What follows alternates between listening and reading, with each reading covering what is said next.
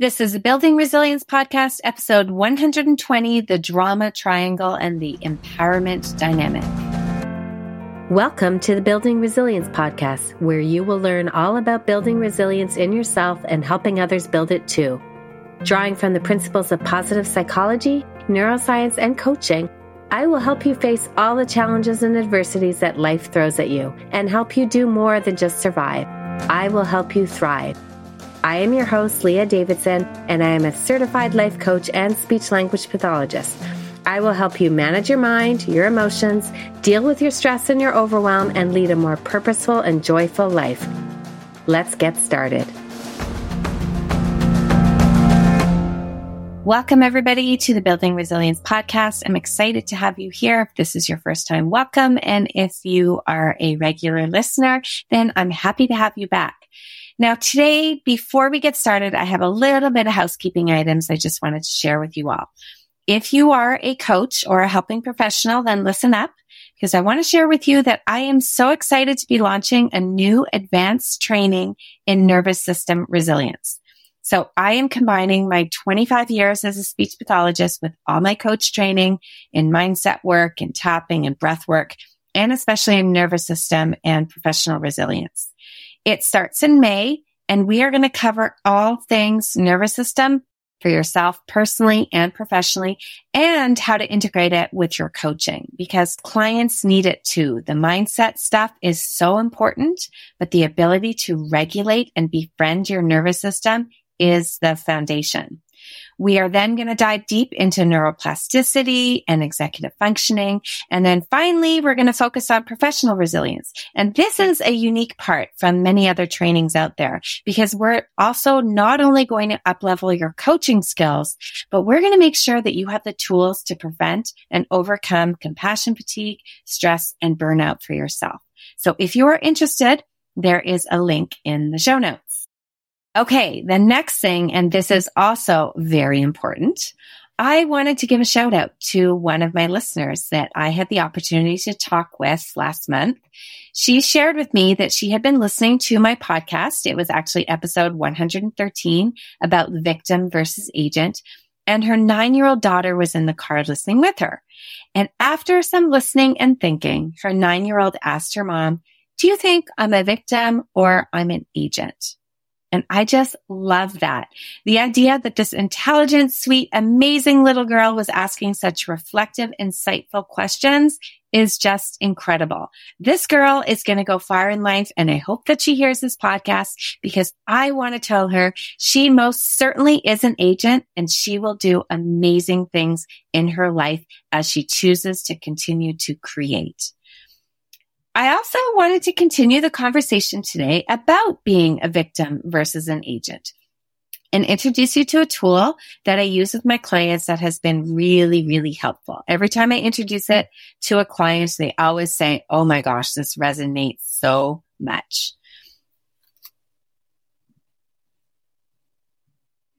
Now, some of you might have heard of this tool before. It's called the dreaded drama triangle or the DDT. And there is another tool called the empowerment dynamic or TED for short. That is the antidote for the dreaded drama triangle. So I wanted to share these things with you today. Now, whenever I introduce a tool to you on the podcast or to my clients, I always want to emphasize that I am introducing it to you without judgment. These are tools that I am actively using and practicing in my own life because I fall apart under all the same pressures, influences, traps, weaknesses, shortcomings that you all do. I know talking about being a victim can be super sensitive. So I wanted to just let you know that at times I do play that victim role as well. So there's no judgment here. The drama triangle was first brought forth by Stephen Karpman in the 1960s. And basically he created this model that showed how we are in many of our relationships and social interactions. So there's kind of this power game that gets played and he divides it into three different roles. So I want you to think about it like an upside down triangle. And at the bottom of this triangle is the point is the first role that he calls the victim role. And we're going to dive into all of these in a little bit more detail in a minute, but I just want to give you an outline of what the roles are. So the victim is the lower point on this upside down triangle. And it's really the central figure in the dreaded drama triangle or the DDT. Then up in one corner is what he calls the prosecutor. And then on the other corner of the triangle is what he calls the rescuer.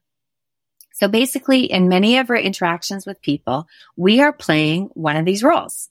Now let me go through and describe each one. And as I'm sharing the details, you'll get a feel for what I'm talking about.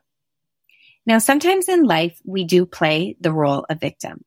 And I talked about what a victim is back on episode 113. But in quick review, a victim is somebody who usually thinks thoughts like, I have no choice. People make me do things. I'm powerless. Life just happens to me. I'm at the mercy of life. It's not my fault. So essentially, they don't really like taking responsibility. There's usually a lot of blame and their thoughts kind of revolve around this poor me. They may feel helpless and hopeless, and they definitely feel victimized.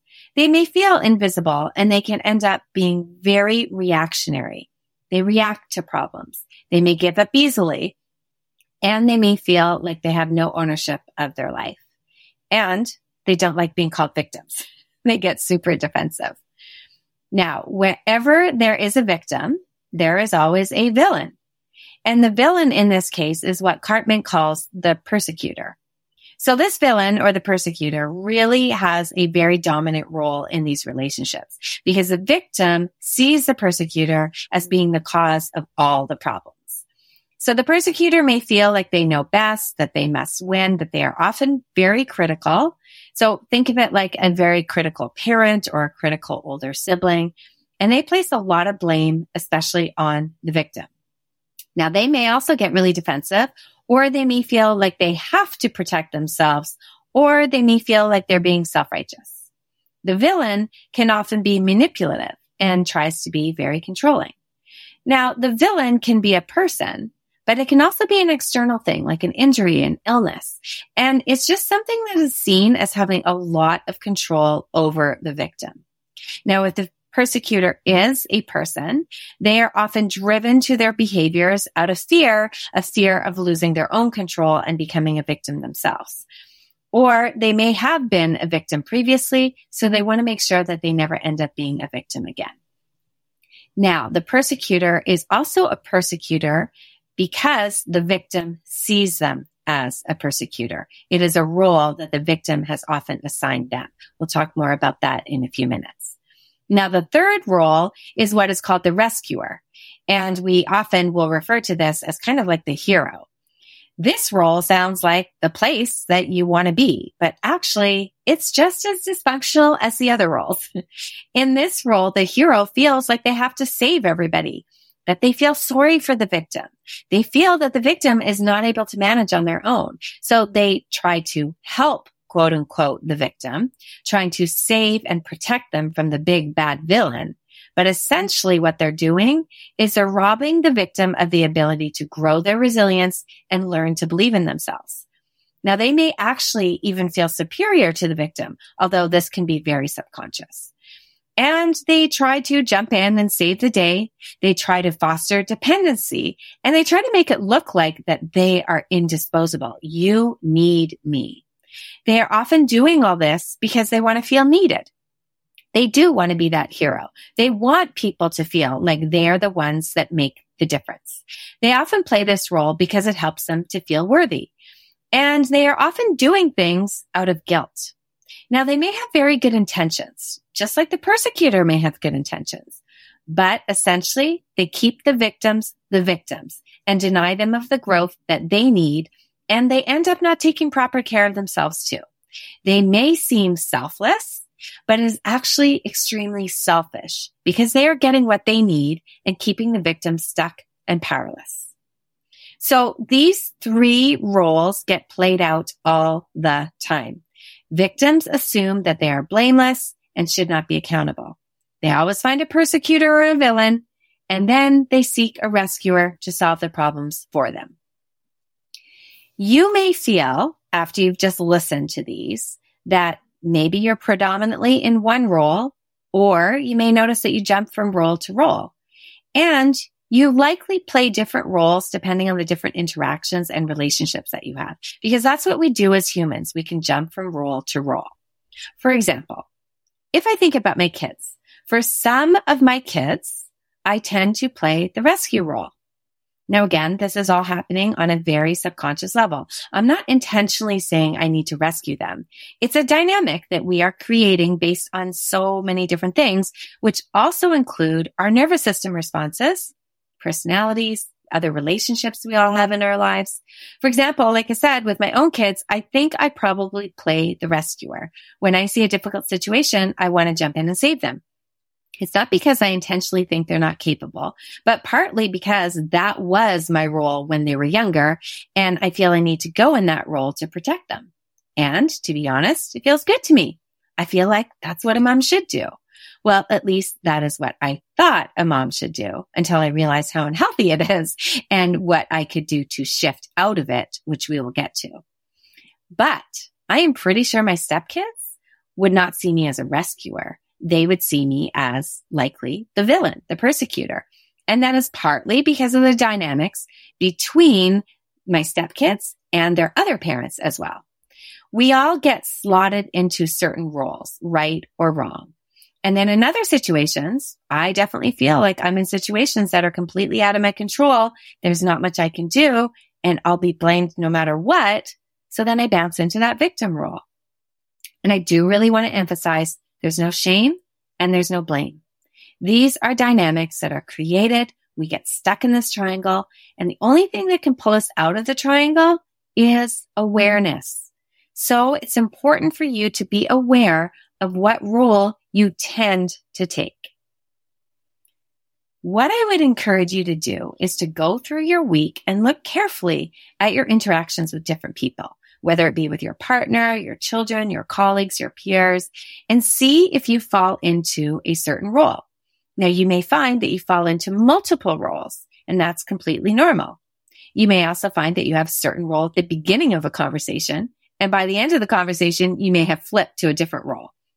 For example, if I'm feeling very much like a victim, maybe somebody is accusing me of something or even accusing me of being a victim. I may quickly get defensive and switch and start pointing out to them all the things that they do wrong and all the times that they actually play victim or do something wrong. And now I've become the persecutor or the villain. Another example of a switch is a victim could be looking toward the rescuer for help. And if the rescuer follows through and is able to help, then they stay the hero. But sometimes the rescuer can't help them and the victim gets upset and starts blaming them. And then the rescuer quickly gets moved into the role of villain. The rescuer can then get upset that they've been pushed into the role of villain and feel like they've been treated unfairly because all they were trying to do is help. And now they're playing the role of the victim. So you see how there's a lot of movement and fluidity between the three roles. Now, the problem with all three of these roles and the way they interact is it creates a lot of drama in life. Hence the name, the drama triangle.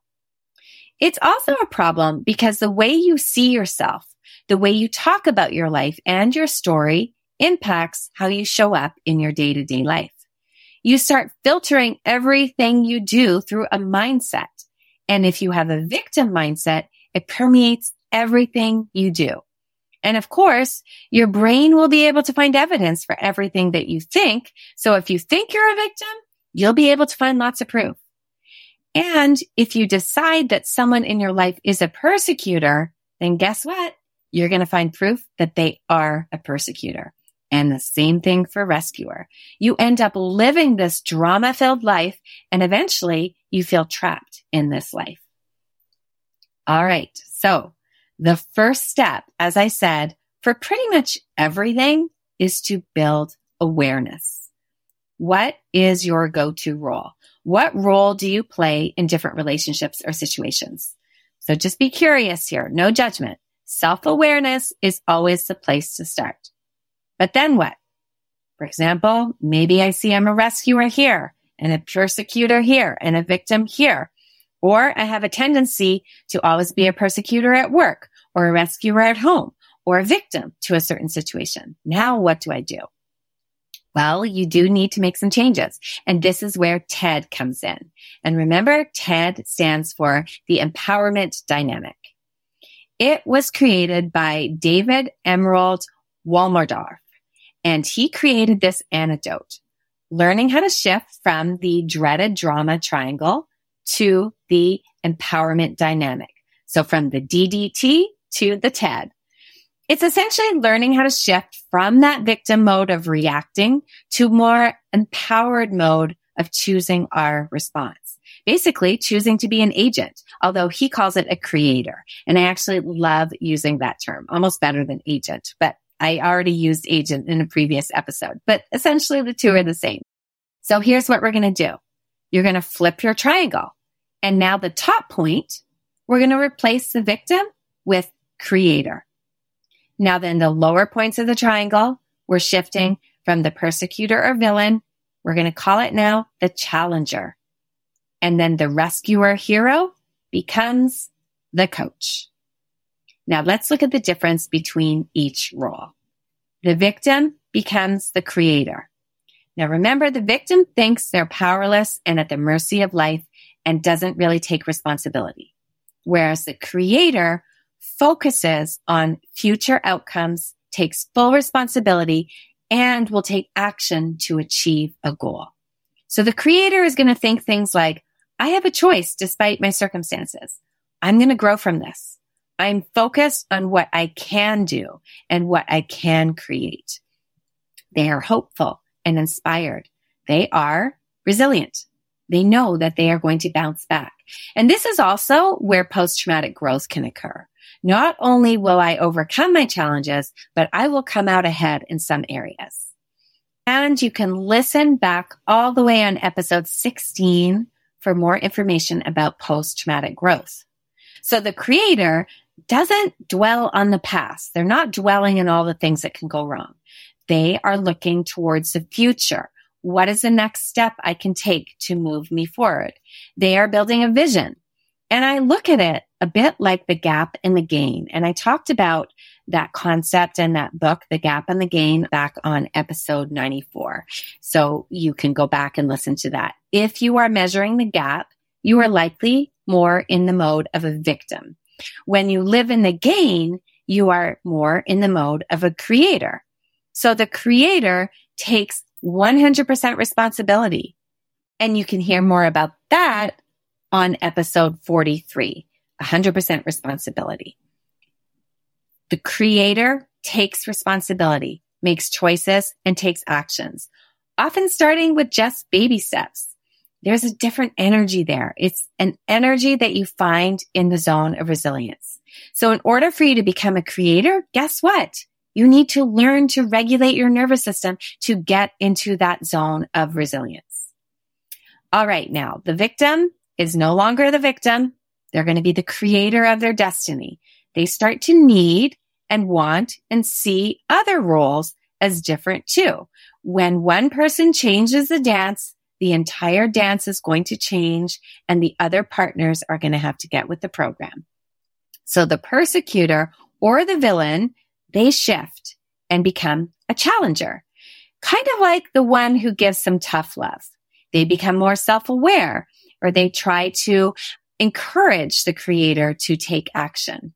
Their message is more one of, I believe in you. You can do it. You can do hard things. Trust the process and keep going. They tend to focus now more on improvement and growth.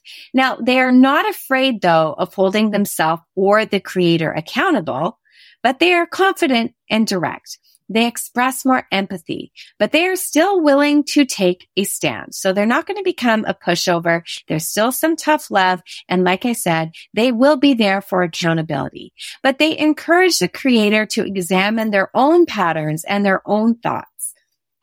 They are committed to helping change and helping growth happen. If the challenger is not a person, it's not viewed as completely negative. The obstacle, whatever the challenge is, it's viewed as something that can be overcome, a challenge, an opportunity for growth. Now, lastly, we have the rescuer, which is going to shift to the healthier role of coach. So instead of trying to save people and feeling sorry for them and trying to protect them, the coach believes that people are resourceful and creative. They are fueled with compassion but they are not attached to the outcome. They ask questions. They're trying to help the creator develop their own resourcefulness and clarity. They are trying to empower the creator. They provide positive reinforcement. They themselves are fulfilled on their own and they don't need the validation. They trust the creator. They believe that the creator is whole and not broken and doesn't require fixing. And they don't jump in and try to fix everything. Their role is to support. It's not to make things go away or make things easier. Their role is not to receive praise or recognition for what they're doing. They may try to be a role model, but they are actually walking their talk. So they aren't doing things for the victim. They are the ones that are helping ask the questions and giving that boost that they may need so that the creator can step in and start creating their life on their own. So those are the three roles. You can see how there's a shift. Now the question is, how do you make the shift? Because it sounds so much easier when I just talk about it. Well, as I said earlier, the first shift always takes place from awareness. And since the victim is sort of the main player in this triangle, you can make a shift from victim to creator on your own. And the way you do this is all about where your focus is. To be a creator, you need to focus on what you want rather than what you don't want. You focus on the gain and not the gap. You no longer focus on the problem. You focus on the solution. And then you need to move from reacting to choosing outcomes and responses. Of course, again, you can't do any of that unless you're living within that zone of resilience. You will need to be constantly regulating yourself, finding safety, anchoring yourself to get into the zone where connection and creativity and dreams can come. You also need to create a clear vision for yourself. As a creator, you want to focus on who do you want to be? How do you want to show up? You take the lead in your own life. And this can begin by creating a vision for yourself, establishing a mission, and then a code of conduct. What values do you want to live by? I work with my clients to develop what is called their documents of intention. And once they have their vision, they work towards taking the small baby steps towards accomplishing it. What is the next step that I can take that will bring me closer to what I want to accomplish? That's always the question. The creator is truly the author of their own story. Now there is a really great short YouTube clip that Michael Caine has where he shares an experience. He says he was at an audition and part of the scene, he had to walk through a door to get into the room. But he said that as he attempted to open the door, there was a chair blocking it. So he said to the producer who was sitting out in the stalls, well, look, I can't get in. There's a chair in my way. And the producer said to him, we'll use the difficulty. And so Michael Caine said, what do you mean use the difficulty? And the producer said, well, if it's a drama, pick it up and smash it. If it's a comedy, fall over it. And that became his line for life. Always use the difficulty. And to me, that is a true creator. A true creator always uses a difficulty. What is a chair in your life? How can you use it?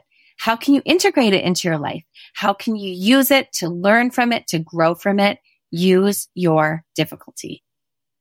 Now, next, we need to look at transforming the relationship between the other players.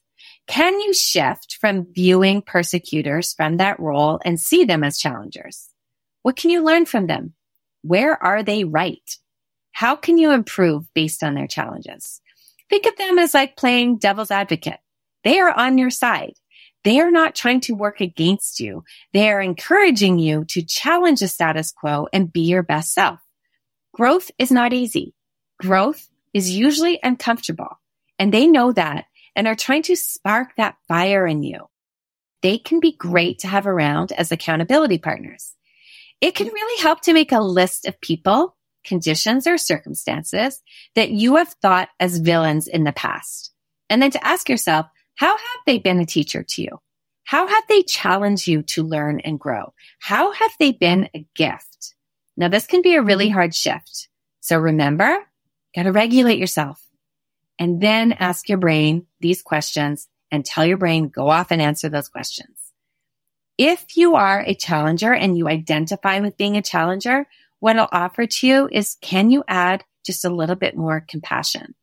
Can you shift to view them as creators and really set your intention on helping them grow, dropping the judgment and dropping the blame? Now, the shift from rescuer to coach, well, we really need to start believing in the victim that they are capable, that they are creative, and they are resourceful. They can figure things out, that we can best support them by asking questions and helping them take baby steps. And you also want to be more compassionate as well so that you can believe in them. You can help them develop goals and a plan to achieve the goals, but not do it for them.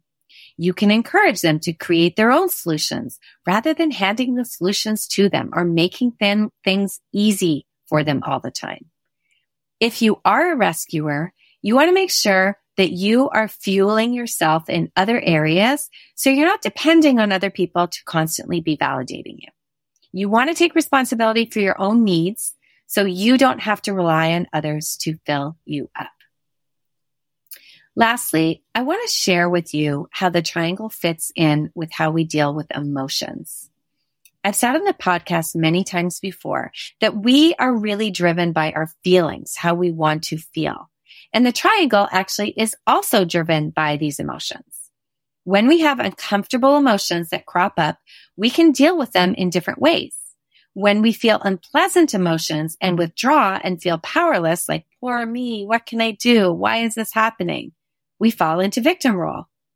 When we move against these emotions and we try to control them or control the situation, we can end up being more aggressive and we fall into persecutor role. And when we move in and out and try to soothe and please, this can be where we fall into rescue role. Now, these are just the ways that as humans we deal with uncomfortable emotions, but we know there is a better way to deal with our emotions when we learn to allow them, to feel them, to not judge them, we don't have to be in a drama role at all. So learning how to process your emotions is another way you can move yourself out of the drama triangle. Now, once you are aware of the roles, the signs, your tendencies, you can start to make different choices, including not getting sucked in looking at what role you are in and asking yourself, what is the next thing that you can do to move yourself to the healthier version is a great place to start. I want to encourage you to start playing around and observing if you're getting sucked in. If you are often in a certain role, label it and then ask yourself what you can do. Now, I know my clients sometimes say, but what if I change and the other person doesn't change? Which at the beginning, let me tell you, it's usually the case. But again, I want you to think of it like a dance. You have been dancing this dance for a while and now all of a sudden you're changing steps. It's going to throw things off at the beginning. It will probably be met with resistance, but eventually the dance will have to change. Or what happens is you just decide you're no longer dancing and you choose to remove yourself because you always have that choice. That is the beauty of the empowerment triangle you can step into any role. What role serves you? What role gets you where you want to be? I hope you found that helpful and I hope that you can step in and you can make the changes, get yourself into that empowerment dynamic, and I will see you next week. Take care. Thank you for listening to the Building Resilience podcast. If you're interested in learning a little bit more about managing stress, building resilience, and leading a more purposeful life, then make sure we're connected on Instagram and Facebook at Leah Davidson Life Coaching. You can also subscribe to my weekly newsletter at www.leahdavidsonlifecoaching.com forward slash newsletter. Looking forward to connecting.